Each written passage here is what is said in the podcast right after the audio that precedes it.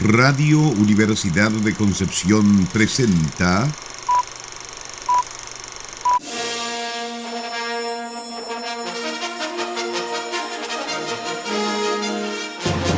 De película.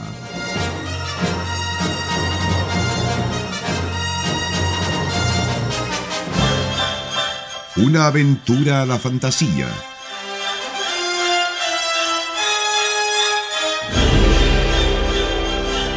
un paseo por las imágenes que guardan tu memoria.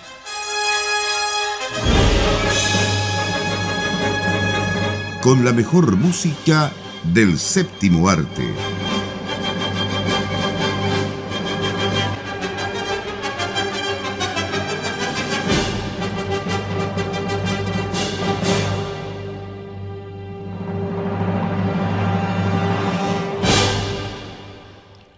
Buenas tardes, estimados auditores y auditoras de Radio Universidad de Concepción 95.1 FM.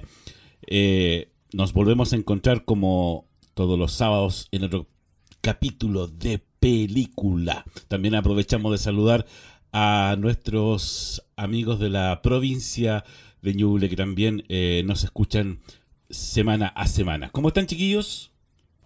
Bien, con ánimo ya, vamos terminando ciclos, nos aproximamos a, un punto cadencial, así que eso siempre da un poquito de, energía. Y además que el programa de hoy va a estar energético. Yo me siento europea. Sí. Yo me siento un poco frío el día de hoy. a pesar de lo que he dicho. Pero es un frío positivo. Pero nos sentimos musicales, yo creo. Nuevamente nos sentimos musicales. Sí, yo me, siento festivalero. Eso, también, es una buena palabra. Me siento un poco exuberante en mis gustos estéticos. Estrafalario y kitsch, como decíamos. Exactamente. Pero enfermo y kitsch. Totalmente. Ya nos empezamos a desvirtuar. ¿ah? Voy antes de entrar en materia, tú lo dijiste, Felipe, estamos en la frecuencia modulada de Radio Universidad de Concepción, 95.1. Para la región de Ñuble y sur de Maule estamos en el 94.7 de radio La Discusión de Chillán, pero no se olvide que también estamos en redes sociales. ¿ah? Estamos, bueno, a través de la página web www.radiodec.cl donde están los podcasts de nuestros programas y también a través de Facebook, Twitter e Instagram como Radio Universidad de Concepción y nosotros, su programa de película en Facebook e Instagram con nuestra amiga Sara que siempre se encarga de subir los contenidos actualizados y estar pendiente de cuando está disponible el podcast, ¿cierto? Y con unas imágenes ahí simpáticas también para incentivar a que nos escuche y nos siga. Me gusta que le hagas publicidad así, porque la gente va a pensar, ya, metámonos al Instagram, debe ser muy interesante. le ponemos empeño. Igual echamos, yo echo de menos por lo menos las la fotos simpáticas. Las fotos locas, sí. Pero yo ya volverán. Y Sara, eh, le ponemos empeño, es tal cual dice, no somos influencers, que es otra cosa. no esperen que vamos a estar subiendo historias todo el día, no. Pero tratemos, tratamos de hacer que nuestro contenido sea entretenido. Y relevante, por lo menos. Exacto. Bueno, entretenida y relevante, eh, porque de alguna forma se convirtió eso en las redes sociales, fue la película que vamos a revisar hoy día, ¿cierto? Esta Eurovision eh, Song Contest, eh, o la historia, ¿cierto?, de esta saga de Fire Saga. Fire Saga, ¿cierto? De Eurovision. Esta película que, que llegó este año como así nada, así como una película más de el streaming y resulta que se convirtió en un éxito. Pero relevante, como dices tú, porque es la única versión de Eurovision que vamos a tener este año. de que se suspendió por la pandemia el festival. Exacto, era una cosa que yo quería apuntar, el festival de Eurovisión que es una tradición en Europa, con todas las bondades y miserias que eso acarrea, que ya las hablaremos en algún momento durante el programa, pero que como tradición, ¿cierto? Es algo que se convierte en un evento muy esperado por la controversia que puede generar, por la música que circula, ¿cierto? Por el kawin, por todas esas cosas. Por pero este año la pandemia, claro, pero este año la pandemia simplemente lo echó abajo. Y por lo tanto esta película viene de alguna manera a reemplazar eh, no a reemplazar, pero al menos a compensar un poco esa ausencia. ¿eh? Una ausencia histórica, porque nunca se había suspendido el festival desde que se creó en 1956, creo que fue. Por ahí. O sea, lleva muchas décadas al aire, habían pasado guerras entre algunos países europeos y todo. Exacto. Pero la pandemia finalmente logró suspender el festival por primera vez en la historia. Claro, pero esta historia tiene un comienzo, como todas. Y todo comenzó cuando el grupo ABBA ganó con su tema Waterloo. ¿Qué historias de músicos eh, e intérpretes, grupos no habrá comenzado con este tema? Como el pequeño protagonista, dices tú. Claro. Que estaba viendo televisión y dijo, yo quiero estar ahí. Quiero ganar yo quiero ser ellos. Yo quiero ser ellos.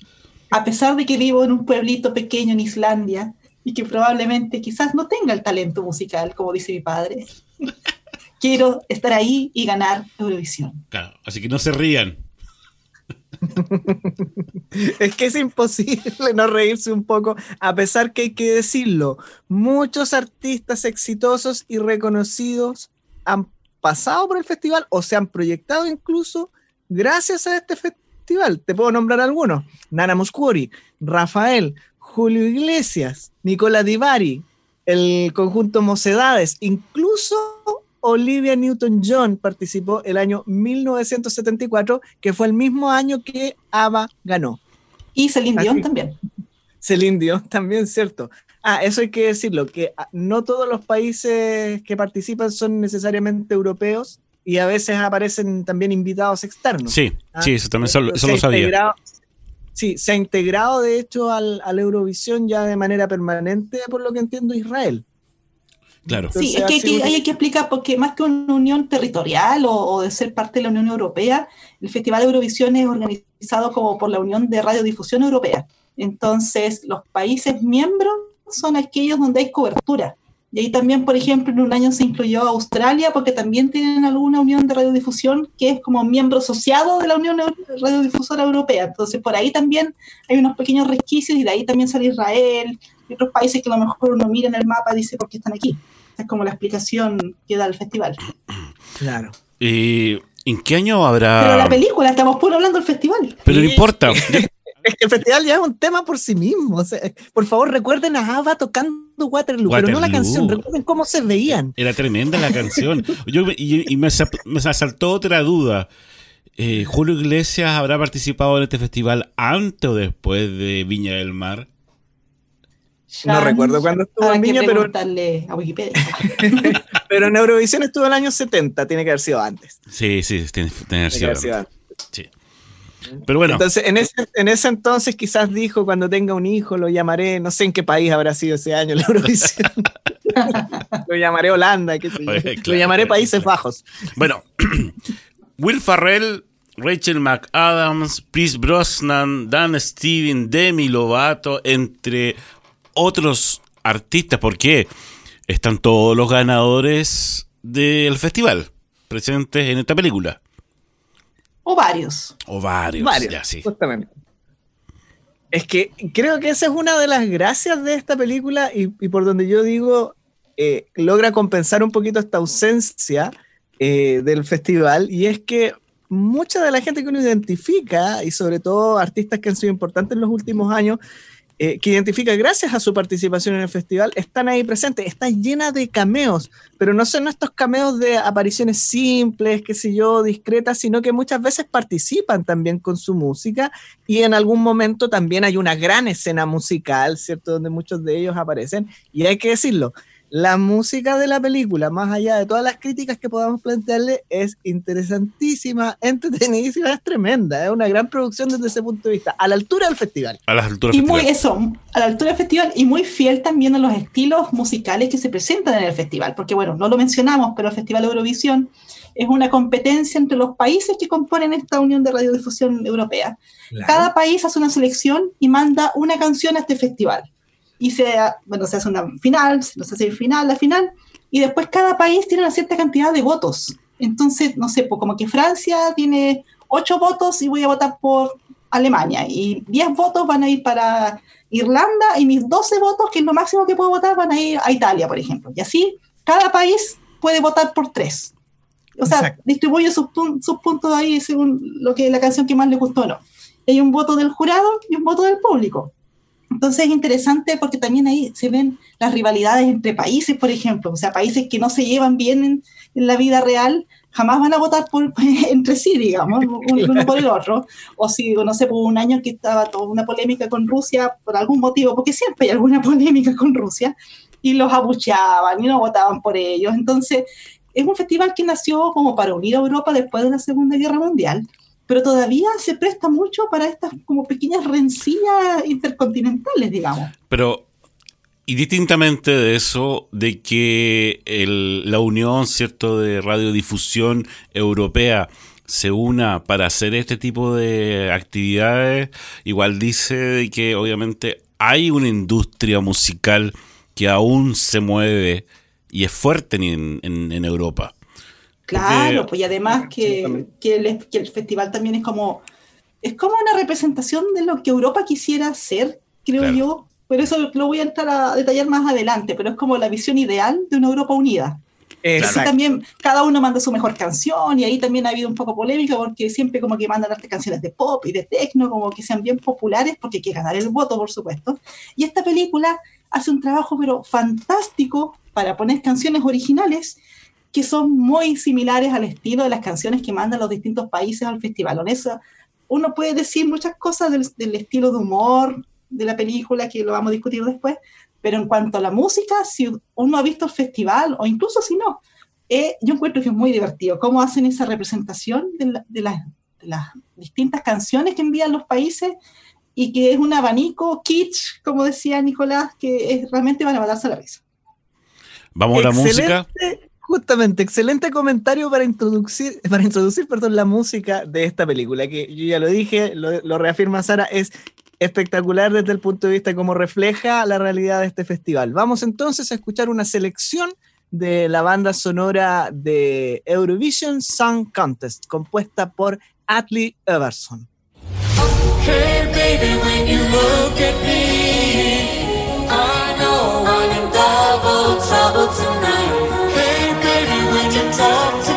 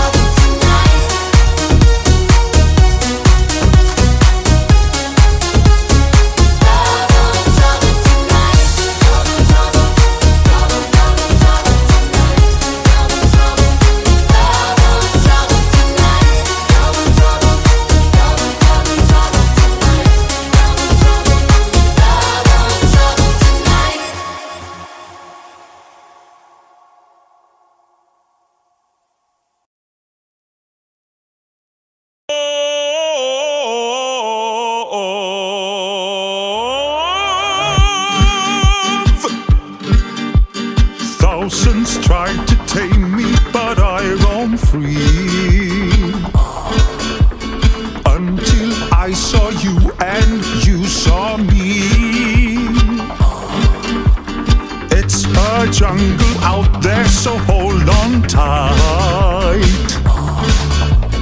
You're about to see how I spend my night. I'll be the king you wanted, you'll be the queen I need, and on and on and on and on. Let's get together.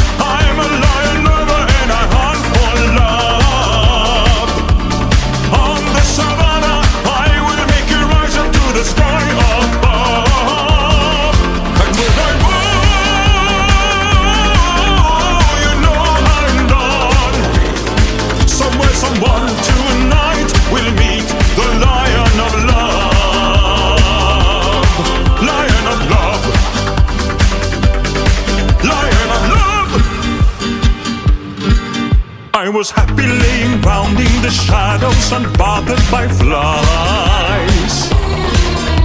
Surrounded by so many that just didn't light my fire. Then I turned round and I saw a gazelle with a flirtatious smile. Swift as the wind, she was gone.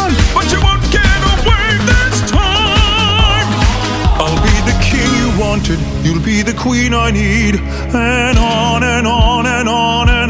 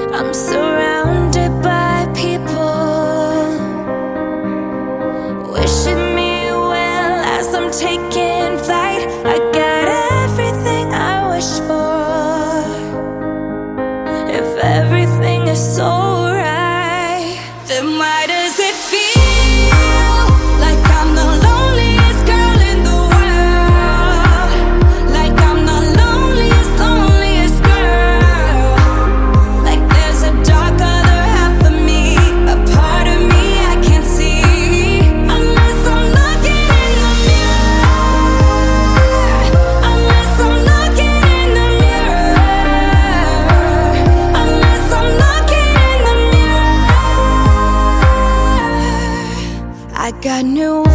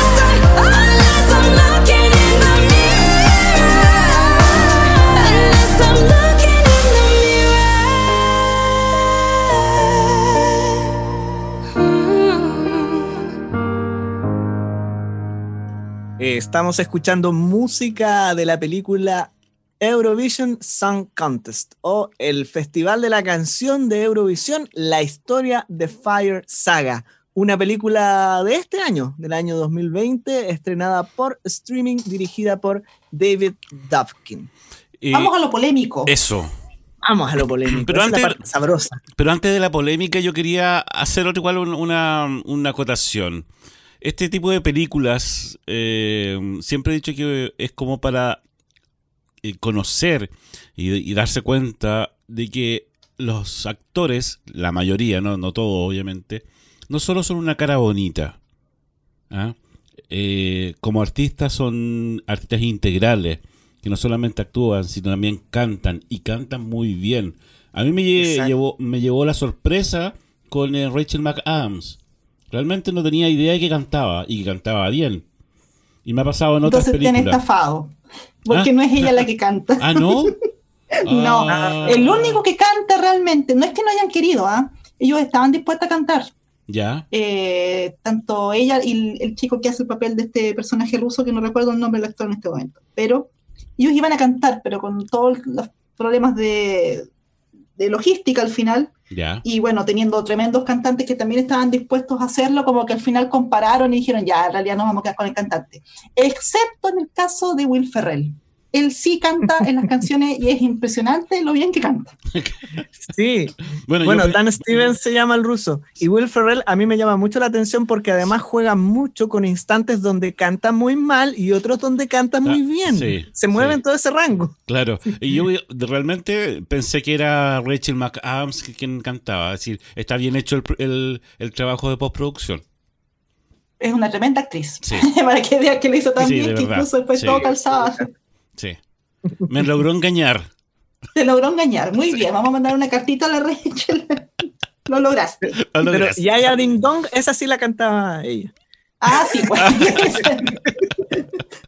Claro. Pero bueno, a- así igual hay otros artistas que eh, fuera de micrófono le comentaba a Nicolás que estaba viendo unos capítulos antiguos, por ejemplo, de Glee y aparecía mm, la Winnie Paltrow, por ejemplo, cantando. Nunca me imaginé que iba a cantar. Y cantaba muy bien, además. Sí, en Sí, de estos últimos capítulos, claro, lo hemos pegado unas sorpresas también con actores que, que no sabíamos que eran tan buenos cantantes y, y han salido a la luz. Sí. Ya. Sobre vamos. todo con el auge de los musicales. Ya, la polémica. La polémica. La polémica.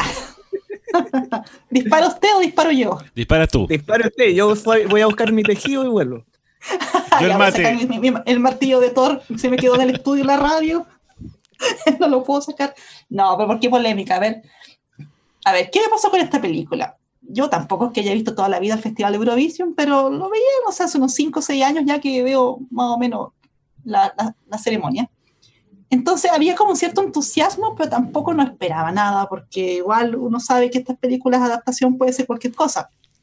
Me pasó que sin encontrarla mala, la encontré que por lo menos la primera mitad era muy lenta.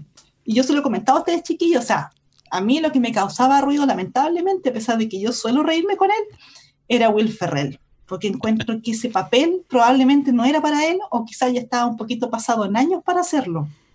Pero al mismo tiempo yo ahora sé que este es un proyecto que él lleva preparándose 20 años más o menos, una vez que fue con su esposa, porque ella creo que es sueca, fueron de vacaciones allá a Suecia y bien- estaban viendo el festival y quedó pero encantado con lo que vio. O sea, por un lado la música, la extravagancia, las puestas en escena, todo. Entonces él lleva mucho tiempo en este proyecto y por supuesto que él iba a querer participar en un papel protagonista. O sea, pudo cantar, pudo bailar, pudo hacer todas las tonteras que usualmente le gusta hacer. Entonces igual habría sido un poco cruel que no estuviera él, pero se produce ahí como un, un quiebre de la inmersión para mí.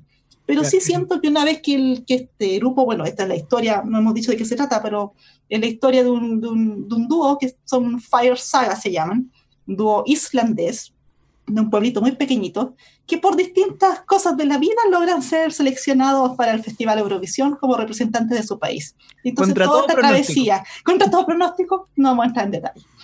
Y es toda esta, por eso se llama, la- es como una travesía, desde que ellos salen de su pueblo hasta que llegan a la ciudad donde está, se va a llevar a cabo el festival, y ellos que vienen de otro tipo de cultura, mucho más sencilla, empiezan a- a- el roce con otro tipo de gente, con otras ambiciones, otras aspiraciones, y es un poco, es una historia bien bonita, porque al final ellos descubren que lo importante no, no es ganar necesariamente, sino que es lograr el sueño como por otro lado, digamos.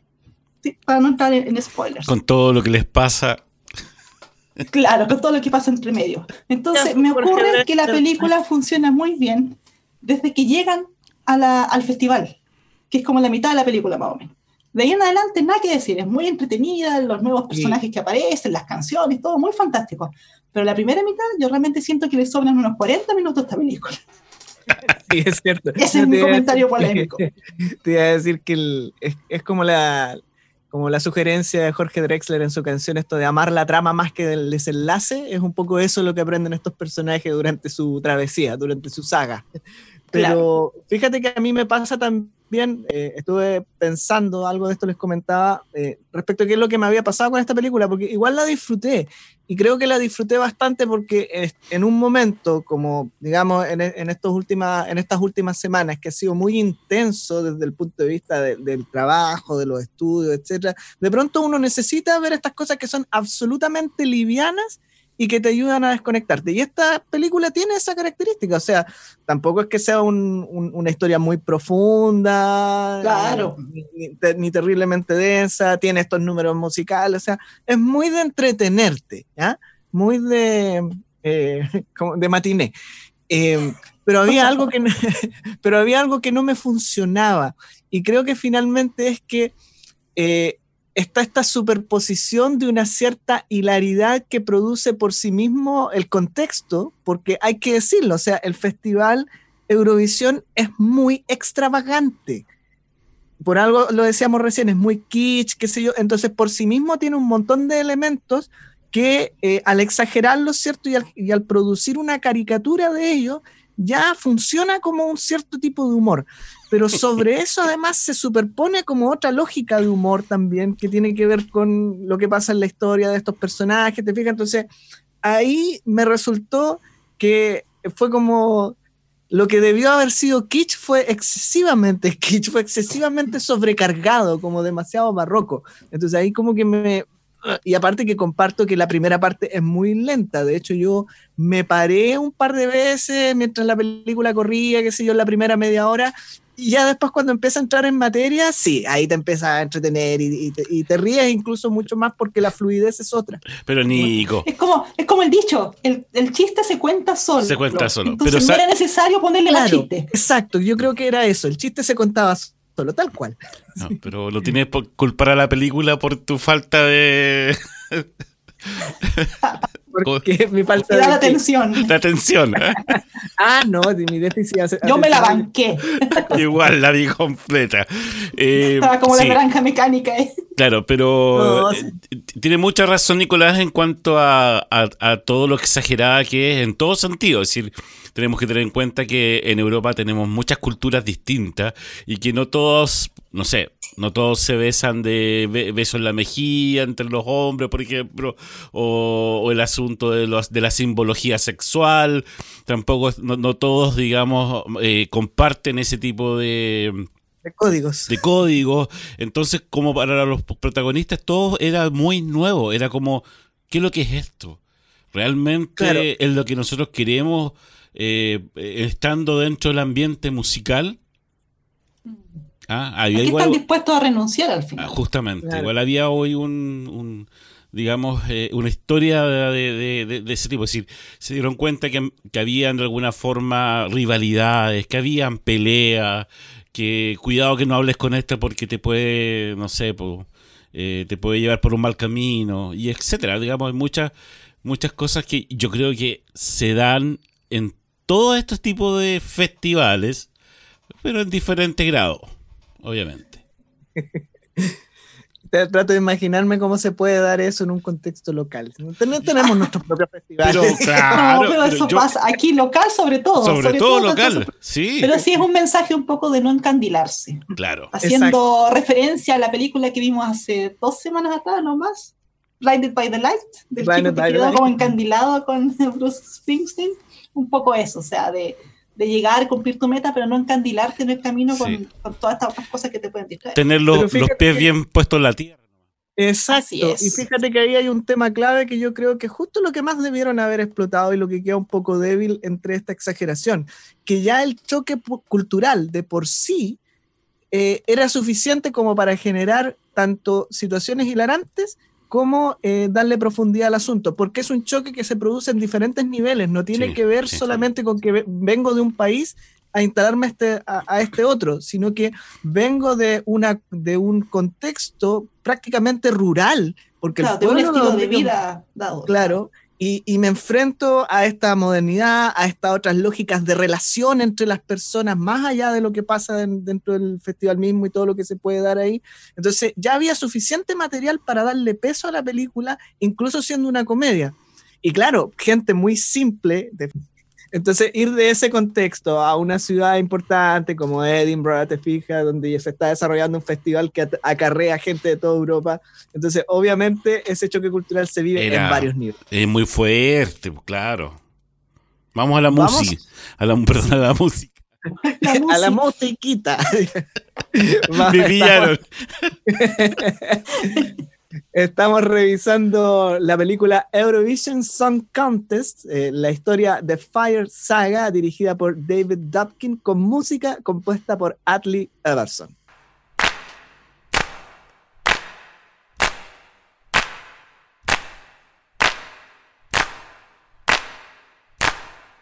No matter how hard I try, you keep pushing me aside, and I can't break through.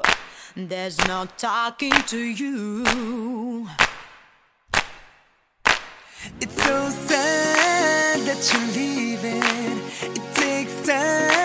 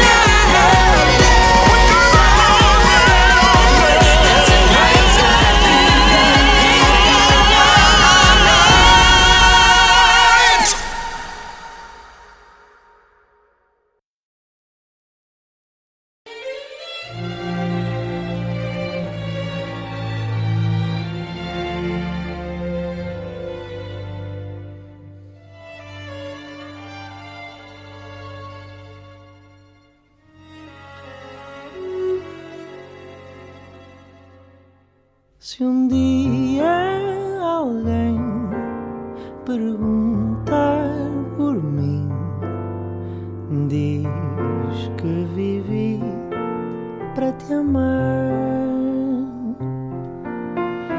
Antes de ti, só existi cansado e sem nada para dar.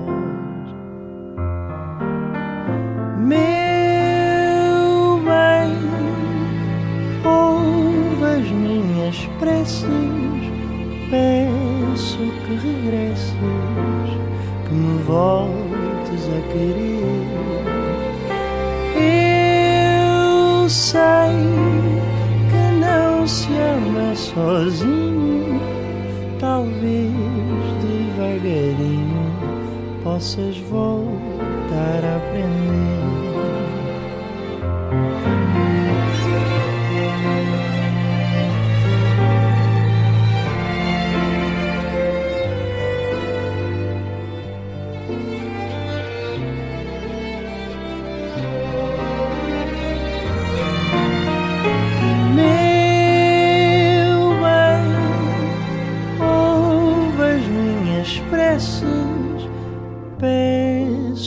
regresses, que me voltes a querer.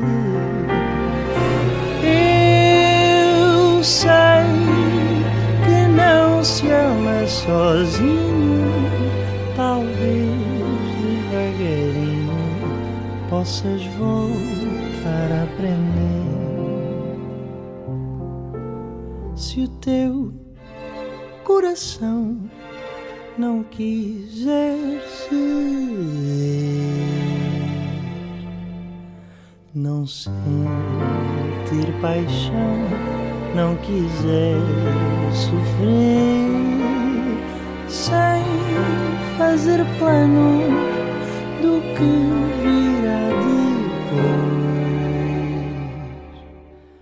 O meu coração pode amar been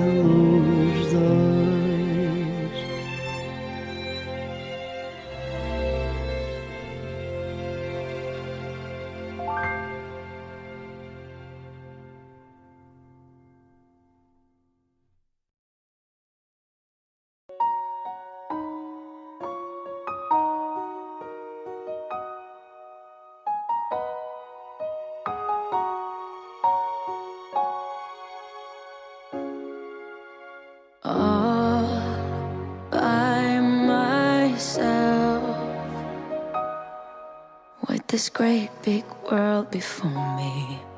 But it's all for someone else. I've tried and tried again to let you know just where my heart is, to tell the truth and not pretend. All I needed was to get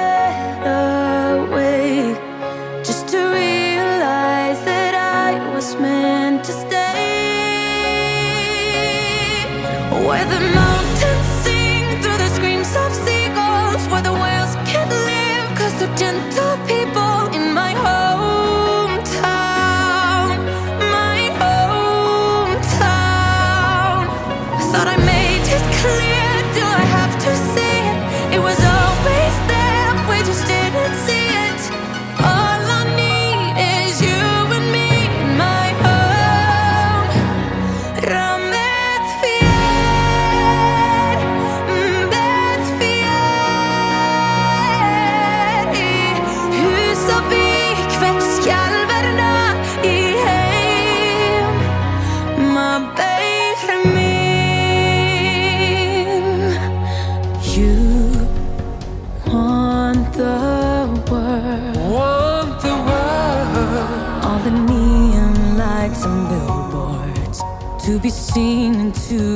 be heard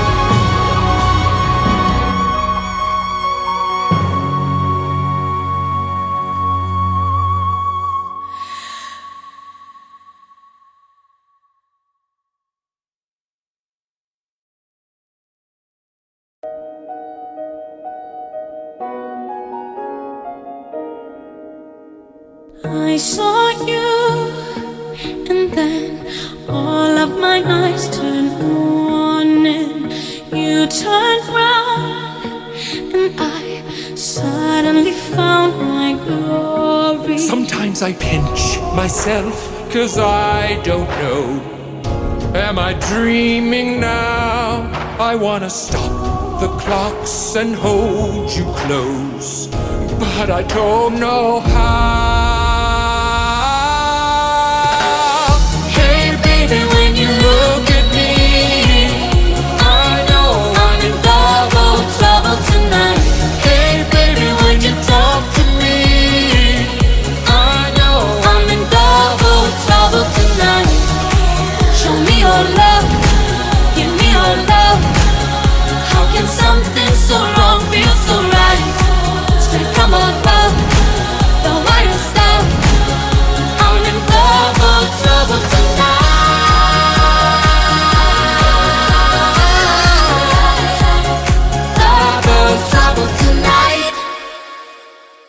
Never felt this alive. Loving you's my nine to five. Nothing makes me feel like you do.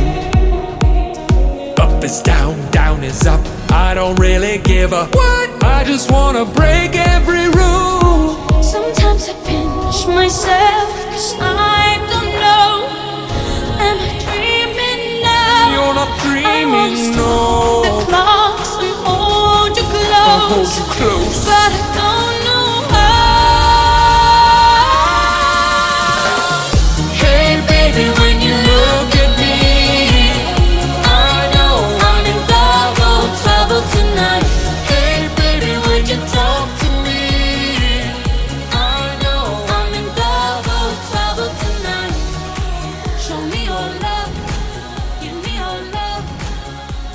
Estamos escuchando una selección de música para la película Eurovision Song Contest, la historia de Fire Saga, dirigida por David Dupkin, música compuesta por Atlee Everson. Dicho sea de paso, bueno, desconozco el, el origen específico de este compositor, probablemente islandés, eh, pero en todo caso, sepan ustedes que los grandes compositores de música pop a nivel global ¿ah? y que componen éxitos para, qué sé yo, desde Justin Bieber, Miley Cyrus, qué sé yo, todo ese tipo de artistas, son justamente compositores nórdicos. ¿ah? Lo- Suecia, Noruega, esa zona la, la ha ido llevando en estos últimos años respecto de eh, la, la música popular, digamos, más comercial que ha circulado. Los Eh, verdaderos reyes del pop Eh, Claro. Los verdaderos reyes del pop, digamos, en el mundo son los vikingos. Claro. claro. Quería. La nueva invasión vikinga. a través del pop y el techno. Exacto. Así que no, no es extraño, digamos, también que se, se pueda establecer tan fácilmente esta relación ahí. Oye, y lo otro, la cantidad de personajes de eh, pertenecientes, digamos, al mundo de, de Eurovisión, están ahí los ganadores de los últimos años o representantes de países como Suecia, Moldavia, Francia, eh, Ucrania. Austria, cierto, y esa es una, una gran mención porque una aparición en primer plano ahí de Conchita Wurst, que fue la ganadora el año 2014 y que causó una gran polémica a propósito de su transexualidad en ese momento. Y fue uno de los momentos probablemente en que el Festival de Eurovisión volvió a ser más visible para este lado del mundo. ¿Te fijas? Porque nosotros generalmente no estamos tan atentos a lo que pasa con ese festival. Pero a propósito de esa noticia, eh, acá en América se habló bastante de Eurovisión en, en aquellos años. Realmente causó un revuelo, ¿ah? pero fue, siento yo, eso la, la representación fiel de- del espíritu europeo que se quiere plasmar ahí, que un poco no importa tu origen, nada. si- Mientras la canción sea buena, tú puedes ganar. O sea, de hecho, nada que decir, porque toda la crítica que se centra como en la figura de Conchita Wurst, uno escucha la canción y es hermosa. O sea, Es es realmente una balada de James Bond. Exacto, ese nivel tal cual. de, de producción. Pero sí lo que yo mencionaba al inicio, que siento yo que es como el ideal que quisiera tener Europa, porque si tú piensas, ahí son todos los países unidos, a pesar de que hay ciertas rivalidades, pero igual Como todos comillas, felices, en el público están todos abrazados, todo eso.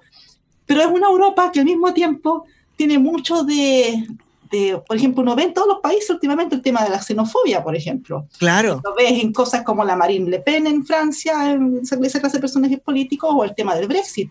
Y gran parte del discurso era, oye, tenemos que hacer Brexit para, por favor, ya para con la inmigración y, y, y era básicamente Reino Unido para los británicos. O sea, es horrible ese mensaje, pero era un poco eso. Entonces, esta Claro. dualidad de esa Europa, por un lado, que es la de la vida real, y la Europa que está en Eurovisión, en donde todo es posible, donde todo es amor y todo es música. Entonces, es Donde un de hecho el logo es un corazón. Es un corazón, claro. El logo es es un- un corazón. Es una vez al año nomás, lamentablemente. y el resto es la, la vida normal. Claro. Claro. Es como este mensaje de unidad en la diversidad, pero que uno ve absolutamente idealizado. Y yo creo que algo de positivo se puede, se puede sacar de ahí. Si por último eh, al- algo, algo contagiará, no sé. de Es una buena sentido. intención. Es una buena maneras, intención. claro. yo creo que, que- Yo creo que hay que rescatarlo desde ese punto de Sí. vista, pero también, tal como decía hace un rato, no dejarse encandilar. ¿ah? Como si el asunto se agotara acá o como si con un festival vamos a resolver todos nuestros problemas que durante el resto del año siguen existiendo y, y son problemas fuertes en Europa. Sí, claro. No solamente en Siendo fiel al, al Europa. espíritu. Nicolás, yo creo que eh, a nosotros ya nos llegó hace ratito ese tipo también de problemas. Claro. Hoy me donde- enteré de algo. de- claro, Se anunció un festival así tipo Eurovisión, pero para Estados Unidos, en este contexto actual, político y social. Ajá. Ah, ah, déjame ver si entiendo. ¿Es como festival interestatal? Exactamente, un festival interestatal de, es como American Song Contest, una cosa así. Y, no le también con la idea de unir a, los- a los, a los distintos estados, todo eso, porque ese es el espíritu de, Euro- de Eurovisión, o sea, mantener a Europa unida después de que estuvieron cuantos años en la guerra. Eh, pero no sé, me, me parece como todavía más exótico que venga la propuesta de, de desde Estados Unidos. Bueno, por otro lado, uno tiene una perspectiva desde fuera del país también y quizás cómo se dan las cosas ahí dentro y cuáles son las rivalidades también que existen eh, realmente, más allá de lo que caricaturiza el cine, digamos. Pero llevémoslo, llevémoslo criollo, como dijiste tú delante, pues, Nico. digamos, eh, el- nuestro festival, entre comillas, que es el Festival de Viña, porque como ya se, se vende más que nada al extranjero, eh, pienso, eh, esto totalmente personal, es un chiste a, a estas alturas. Ya en realidad dejó de ser lo que era el Festival de Viña del Mar hace muchos años. Y por una Un cuestión... saludo especial a la OTI. Claro, Alguna vez ganada por nuestro país y, y también con sede en nuestro país. Claro. Un par de ocasiones.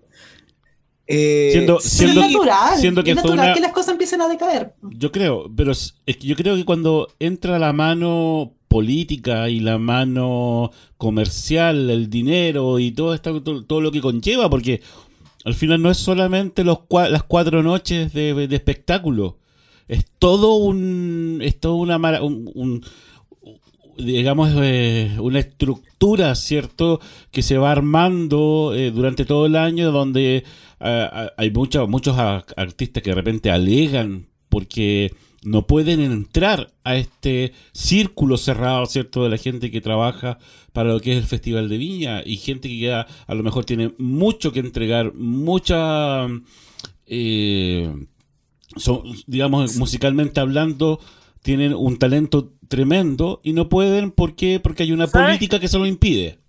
Pero yo Felipe, otro tema decía, yo discrepo Sí. en parte. Ah, pero yo creo parte. que hay un tema aquí, hay un tema aquí que el Festival de Viña también antes era una buena plataforma para darse sí, a conocer. o sea, Pero hoy en día estamos en un contexto en que los artistas latinoamericanos, qué sé yo, les sale mucho más a cuenta a lo mejor distribuir su, su talento a través de plataformas como Spotify Exacto. YouTube. En cambio, No, Eurovisión yo creo que no muere porque todavía tiene un poco de que este es el espíritu de Europa, que es una cosa Claro. ya cultural, digamos. Claro, yo ah, quería apuntar justamente en, en parte a lo que decías tú, Sara. Es decir, no creo que tenga que ver con la comercialización del festival o con la política, porque, o sea, tiene que ver, pero eso es algo que ha estado siempre presente de una manera u otra. El Festival de, de Viña, por ejemplo, y otros festivales quizá eh, que tengan un, un cierto grado de difusión, siempre han sido comerciales. Lo que pasó con Viña últimamente fue la transnacionalización de ese Claro. comercio. mm. Y por otro lado, siempre ha sido un círculo cerrado. Probablemente el cambio que se ha producido en los medios de comunicación desde después del año 2000 en adelante, ¿cierto? Donde todo se ha vuelto más participativo, hizo generar una ilusión de que iba a haber otro tipo de acceso a esas instancias. pero la verdad es que simplemente terminó confirmando lo que siempre había sido, como tú lo dijiste, un círculo cerrado. Entonces tiene que ver un poco quizás con la expectativa que se genera respecto de para qué yo quiero que sea este festival versus lo que realmente es. Y frente a eso, justamente a estas alturas hay otras plataformas que son mucho más eficaces para los artistas locales y el Festival de Viña pasa a ser una anécdota porque, digamos las cosas como son, la competencia no importa. No, para nada. No, y hace rato ya. Hace que- rato. claro. Hace mucho rato, ¿a quién le interesa la competencia en el Festival de Viña? ¿Te importa si viene Chayanne, si viene, qué sé yo, bueno, ya no importa si viene Maroon 5, pero... pero, pero lo que se supone que debiese ser el espíritu, porque es el Festival de la Canción, murió hace rato. Y en cambio, en el Festival de la Canción de Eurovisión sigue siendo el corazón del asunto. Así es. Sí, eso es verdad. Mira, una de las cosas que me llamó a mí la atención de la película es la- el nivel de tecnología de audio que se maneja en estas producciones, que es realmente increíble. Audio, iluminación, video, etcétera. Toda la puesta en escena, Todo. ¿no? Cada vez Técnico, van sí. actualizando Sí, tecnológicamente ese, ese el, escenario. el nivel técnico es espectacular. Yo estaría ahí, pero en otra. Entonces no vayamos, pues vayamos en Vamos, 2000, vamos. el 2021 si es que el coronavirus lo permite. Es- Eso mismo, yo, yo digo, no, no, no aspiremos a nada porque nosotros queríamos hacer muchas cosas muy especiales en este en estos 20 años de, de película y se Cierto. nos murió todo por el Nos vamos a colar en todos los festivales de cine en Chile, pero no pudimos hacer nada. Ninguno. Ya que no nos íbamos a poder colar, entonces los cancelamos todos. Cancelamos, Exacto. justamente. ya, chiquillos, Los yo creo. rayos nos descubrieron. Sí. Que empezar Vamos a ya. escuchar Yaya Ding Dong mejor. Eso, play, ya, ya, Nos ding vamos dong. también. No, y nos vamos este fin de semana por eh, porque obviamente ya llegó- ya estamos como justo en, la- en- en- en los minutos o si nos van a nos van a retar.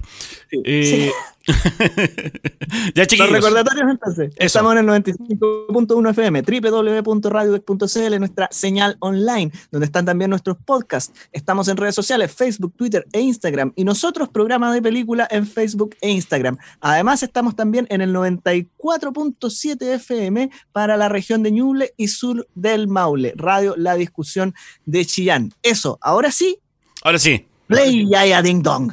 Tengo un anuncio, tengo un anuncio. ¿Cuál? No se vayan después, porque a la- ahora a las 20 horas viene de vuelta Sonido. Dentista. ¡Eh! ¡Me ¡Eh! quedo! ¡Me quedo! Ya lo vimos en las redes sociales. Así que Y a las 21 Síganos en la- Crónica Nacional. ¡Qué buen programa! Qué guay, sí, sí. ya, nos vamos entonces. Play Chao. Chao, chao. Que. Chao, chao. When I feel your gentle touch and things are going our way.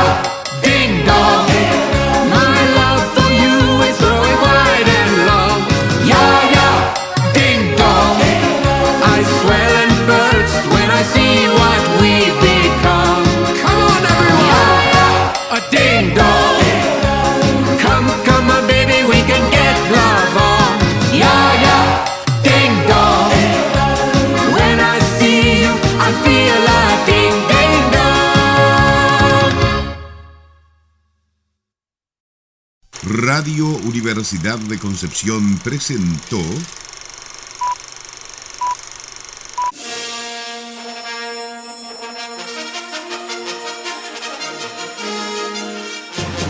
de película.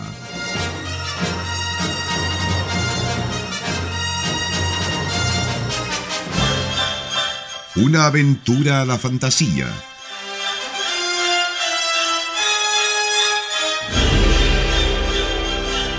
Un paseo por las imágenes que guardan tu memoria.